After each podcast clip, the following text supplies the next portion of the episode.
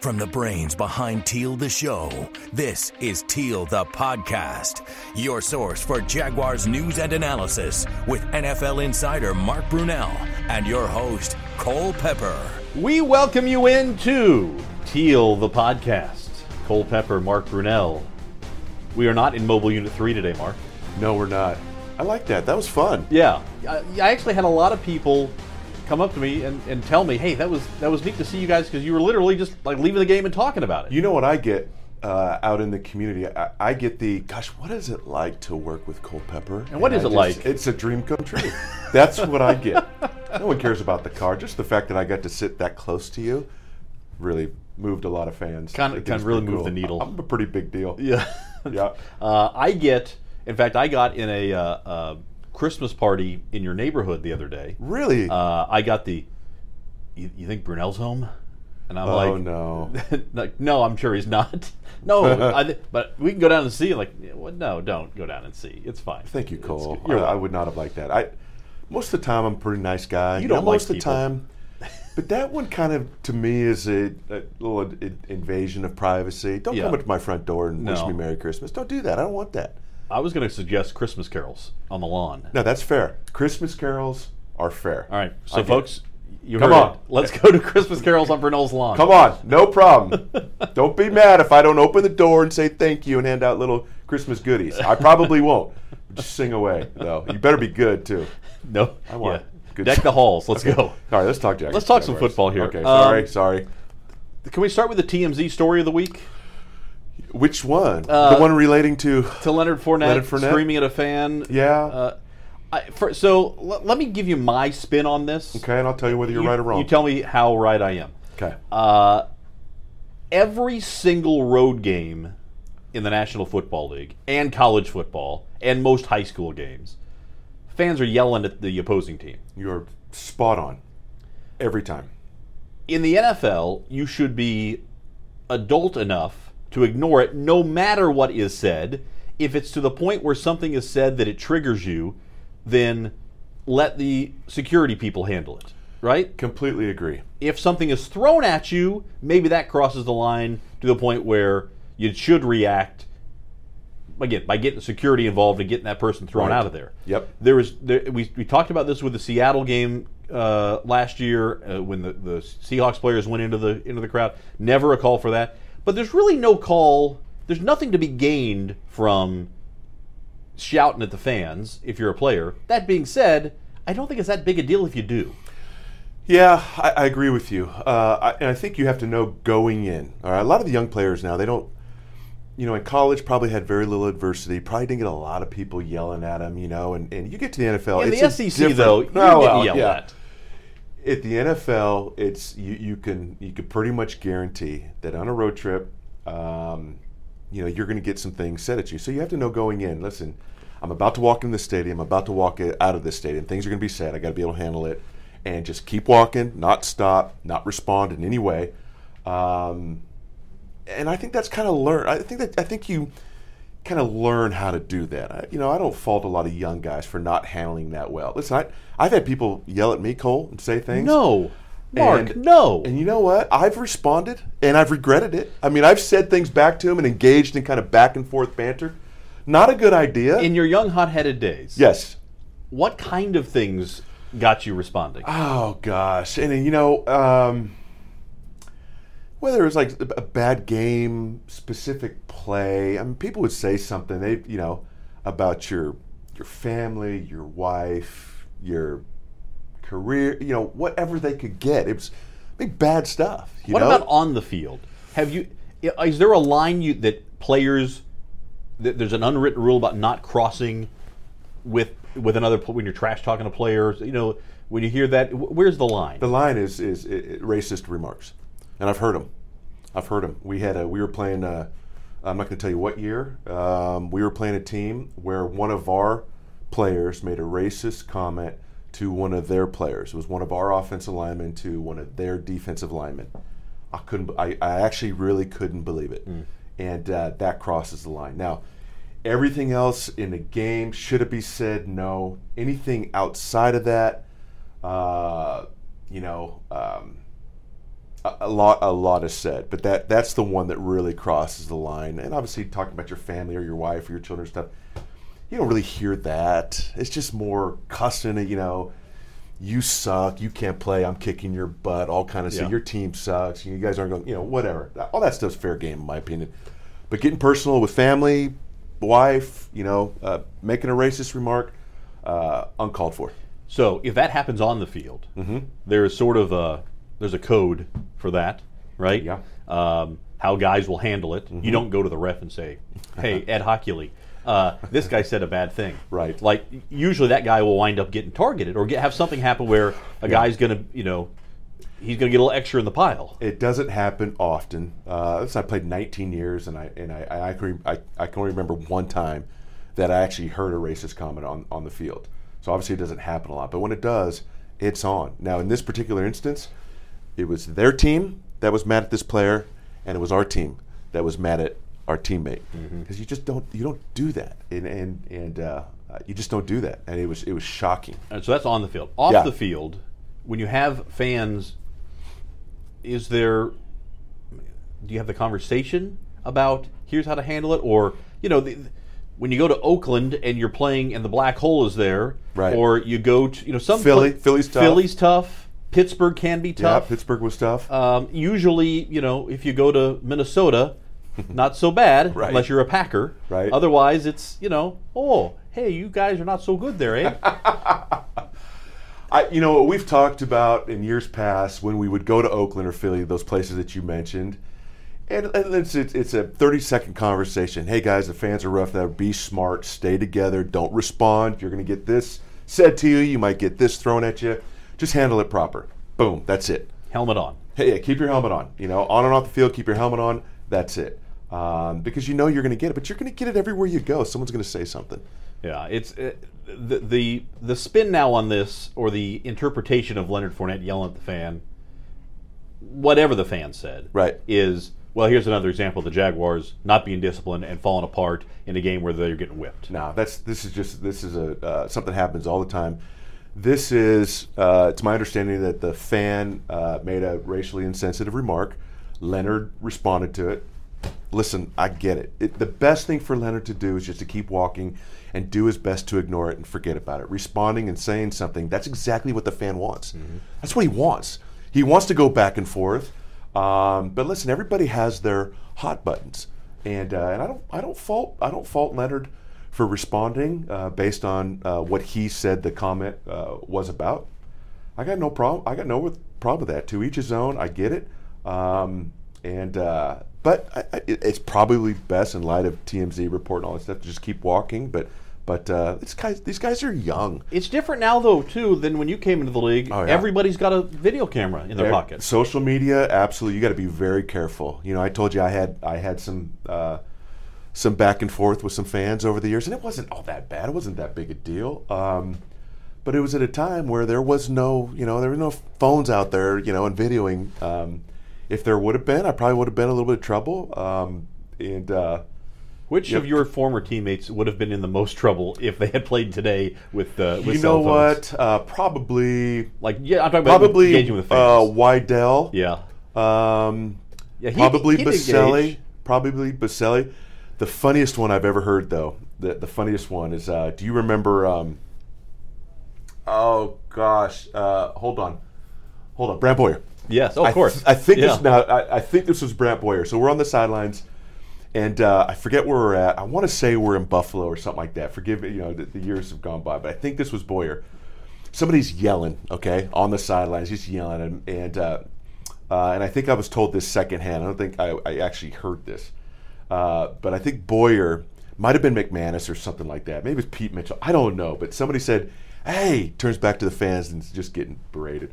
Turns back and, and to the fans says, hey, I don't come to McDonald's when you're working and yell at you, do I? Or right. something like that. He said it's something like that. Listen, I don't listen when you're at McDonald's. I don't come yell at you about the job you're right. doing. I just got a kick out of it. Now that's that's I good. I don't come clean to work fun. And yell at you about how to make fries. Exactly. Yeah. I just good clean fun. I just that one tickled me. I thought that was hilarious. But but uh, but you know, you think about it. I mean, how many of us go to work and we've got people standing there MFing you and yelling at you, you know, while you're trying to do your job. Depends on where you work. It depends where you work, yeah. But very few jobs. Have you been to a newsroom? you so. know, I, I did have this thought, uh, because in a breaking news situation, whether it's or full-bore hurricane coverage or election night or one of those things where there's a lot going on, and for the sports department, I can tell you the most intense time really is Friday night trying to put together our Football Friday show, I bet, where you've got a lot of moving parts and a lot of people coming and trying to get everything going. Um, if somebody who didn't understand the context of what we were doing mm-hmm. showed up and looked around, they would think, who are these savages and how do they look each other in the eye by the time the night's done? And it's not it's not that we're take, making personal attacks on each other, but it's, you know, there's no time for pleasantries. It's time yeah. to get this done. Crunch time. And yep. and so, in a way, some of that stuff, you know, it's behind the curtain. Um, and when I walk out on that set to do Football Friday, uh, there's still chaos usually happening behind the scenes because games finish late or guys get highlights in or they're trying to, right. whatever it might be, get a package done. And it's it's down to, to the deadline. So there's a stressful situation when that happens. That's not dissimilar than what happens on the sideline when right. you're losing a game. There's that stress. Um, again, the difference is nobody's back here sitting in the sports department or in the newsroom with a cell phone recording true. what we do. Which no, is I understand what best. you're saying, though. Yeah, absolutely. Note to self, don't do Friday night uh, football Friday. Football Friday nights. Okay, I don't, I don't think I can handle that stuff. You, you have enough stress on Friday nights. I don't need Kevin and Matt screaming at me, dog cussing me because I don't got my stuff straight. We do that anyway. Okay. Uh, Only when I'm not here. Let's move on and talk a little bit about the final three games. Yep. Washington comes in. Uh, one of your old teams. Mm-hmm. One of your old teammates played quarterback for them a yeah. bit last week, Mark Sanchez. Mm, just for, for I'm not a couple sure, moments. I'm not sure that qualifies as playing quarterback. Ooh. Uh, but um, they're struggling too.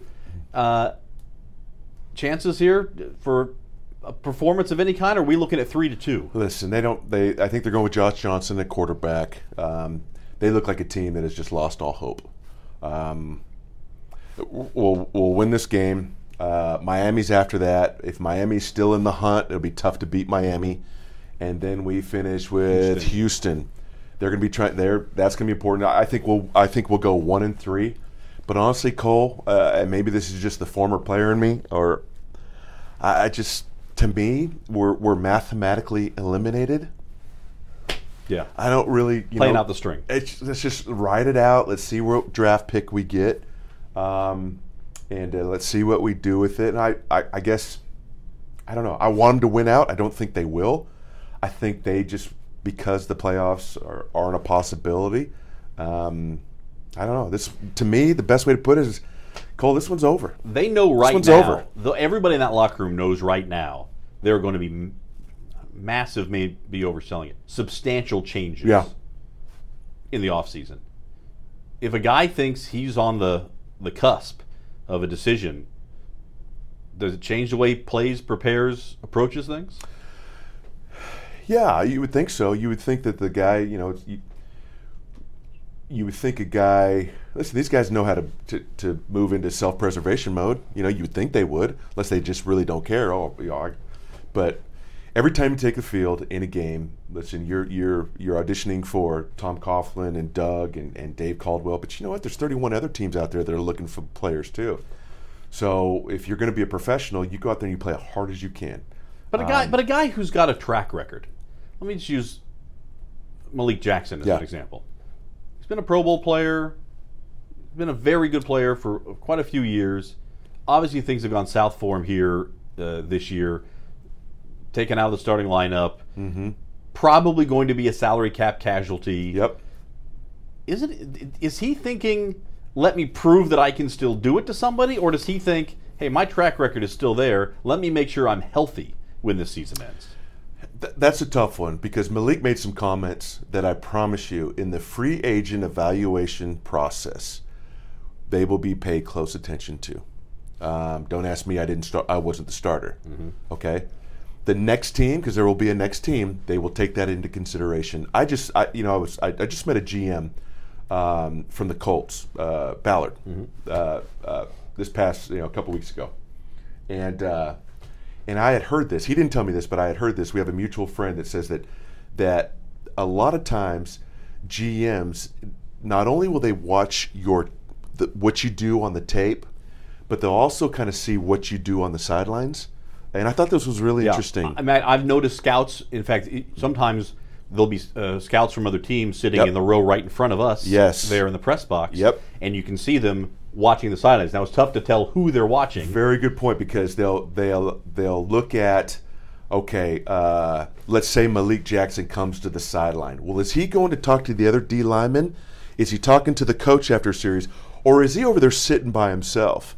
And so you're always being evaluated. What you say in the media, on the field, off the field, in the community. Because, listen, nowadays the numbers are so big. If they're going to invest five million dollars into you, they want to know everything about yep. you. So, and so I don't know if players fully understand that right now. Um, but a guy like Malik Jackson, all right, he's probably not going to be a Jaguar next year. So it's important that he does everything right. Comments to the media, you know, how he finishes out the season, because next year, let's say the Pittsburgh Steelers are looking at Malik Jackson. Well, okay, I saw how he played when they were making a run, when they were still in it. How did he play when all hope was lost and they weren't going to the playoffs? That's as important as anything else. So if, if I'm a Malik Jackson, I know we're just using his, I'm playing as hard as I have ever played if I want to keep playing in the N F L. Yeah, it, if you get out on the field, too. That's the other thing. Some of these yeah, guys. Yeah, some of these guys, yeah. Who may not be seeing the field much the rest yep, of the way. You're right. Uh, anything that you think the Jaguars can do in the last three weeks of the season that will have a springboard effect to next year? Or is this has this been such a dumpster fire of a year that it's just get through it without fourth-degree burns and and try to be ready to go for next year? It's a, it's a dumpster fire uh because of what our expectations were mm-hmm. and what we were told, you know, how good this how good this team would be from the team. That's why it's so disappointing. Sometimes you have bad seasons and you end up five and eleven, six and ten. It, that happens. Mm-hmm. Um, but I think a lot of people are, are frustrated with this team, a lot of the talking. Um, I get being getting beat and losing games. I understand that. Maybe not being the team you were last year. But I don't get the talking. I don't get the undisciplined, broken coverage, the personal. Fa- I don't get that. I don't understand. I don't like that. I think a lot of people are uh, are frustrated by that. Um, I think that the uh, the Jaguars have clearly moved on from Blake Bortles. Uh, I do think that uh, Cody Kessler will finish out the season. Um, we've seen a couple games of Cody Kessler. Is it any better? Doesn't do anything for me. It doesn't do anything for me. So. If you cared about winning these next three games, okay, and if if you're going to say that and that's important to you, then why wouldn't you put the quarterback in there that gives you the best chance to win? Because I think that's Blake Bortles. I think they're experimenting to see if Kessler has anything. Yeah. And so do they have to go out and get one or two quarterbacks in the offseason? Yeah, they're learning about Kate, uh, Cody Kessler. I get it. Um, and I will say from, from the first start to the second start, I thought he got a little better. A little bit, yeah. I got to get better. Uh, is he going to make I, a bunch I, of strides in the next three weeks? No, I, appreciate, I don't think so. I appreciate a couple of things about him. He's a tough guy. Yeah. He took the hits and kept coming back. Yeah. And he took a lot of hits. Mm-hmm. Uh, doesn't have a great arm. Uh, moves okay. Throws on the run okay. Yeah. Uh, but, he, again, to me, from a quarterback position, last three games are about, is Cody Kessler going to be your backup, or are you scrubbing the decks completely clean yeah. with the quarterback room? I, he'll be free after this, right? He's not under contract? Uh, I believe that's, yeah. Yeah. I would, uh, I'd keep him around if, if at the end of the season the arrow is up, meaning he got a little better yeah. each week. I keep him around. Who knows? I mean, would, who knows? Would you keep him around if you knew you were... So you, here's the thing. You don't know what I'm not saying he's have. making the team. Right. I'm saying he's going to be in training camp. So they drafted a guy in the seventh round, mm-hmm. Tanner Lee, mm-hmm. who didn't show much of anything. Yep. Uh, it's pretty clear they're either either going to have to trade for a veteran quarterback. Yep. And or draft a quarterback pretty high. Yep. Uh, maybe first round, maybe mm-hmm. top ten. Uh, if that's the case... Let's say they don't get the veteran and they draft a guy. Are you comfortable with Cody Kessler as your starting quarterback to open the season with a rookie being brought in as the protege underneath? I'm not. I'm I don't not think, either. I'm not. I don't I don't think he's long enough in the two. I think he needs more experience. Uh, even if he lit it up the last three games, I'm not comfortable with that. Um, but it doesn't mean I get rid of him. You know, uh, if he's if he's under contract, you don't have to yeah. keep him around. Who knows? Let I mean, who knows? Yeah. Let, let let the competition play out in camp. Let the competition. Yeah. Someone might get hurt. Yeah. Um, maybe this this kid you draft in the first. Maybe after the first three three weeks, you realize, oops. Mm-hmm. Than what we thought. That happens all the time. Mm-hmm. First round quarterbacks are fifty-fifty. Yep. They're fifty-fifty. Top you, ten quarterbacks. You, you don't forget yeah. first round. You don't, top ten. You really don't know. So I'm I'm going to keep Cody around. Um, a lot of that now. They get a new offensive coordinator, brings in a different system. He'll probably have a guy or two he wants. Um, so many moving parts. So many unanswered questions. But you know. I'm going on what I've seen so far. From week one to week two, I think Cody got a little better. All right, ask me ask me after the Redskins game. Mm-hmm. You know, it's it's just it's really hard right now. I will do that, probably in the car as we're driving we'll, back we from the game. Be, we will be there. All right. We'll be there. I'm going to go warm up with some Christmas carols. I'm going to go yell at some people in the parking lot. Sounds good. Yeah. All right. Thanks so much for tuning in to Teal the Podcast. We will have another one coming up after the Jaguars and Redskins on Sunday. And we'll see if Cody Kessler got any better. Thanks so much for listening. Remember, you can subscribe to Teal the Podcast on iTunes, Stitcher, Spotify, or Google Play. You can always find it on news for jacks dot com. For Mark Brunell, I'm Cole Pepper. Thanks so much for listening to Teal the Podcast.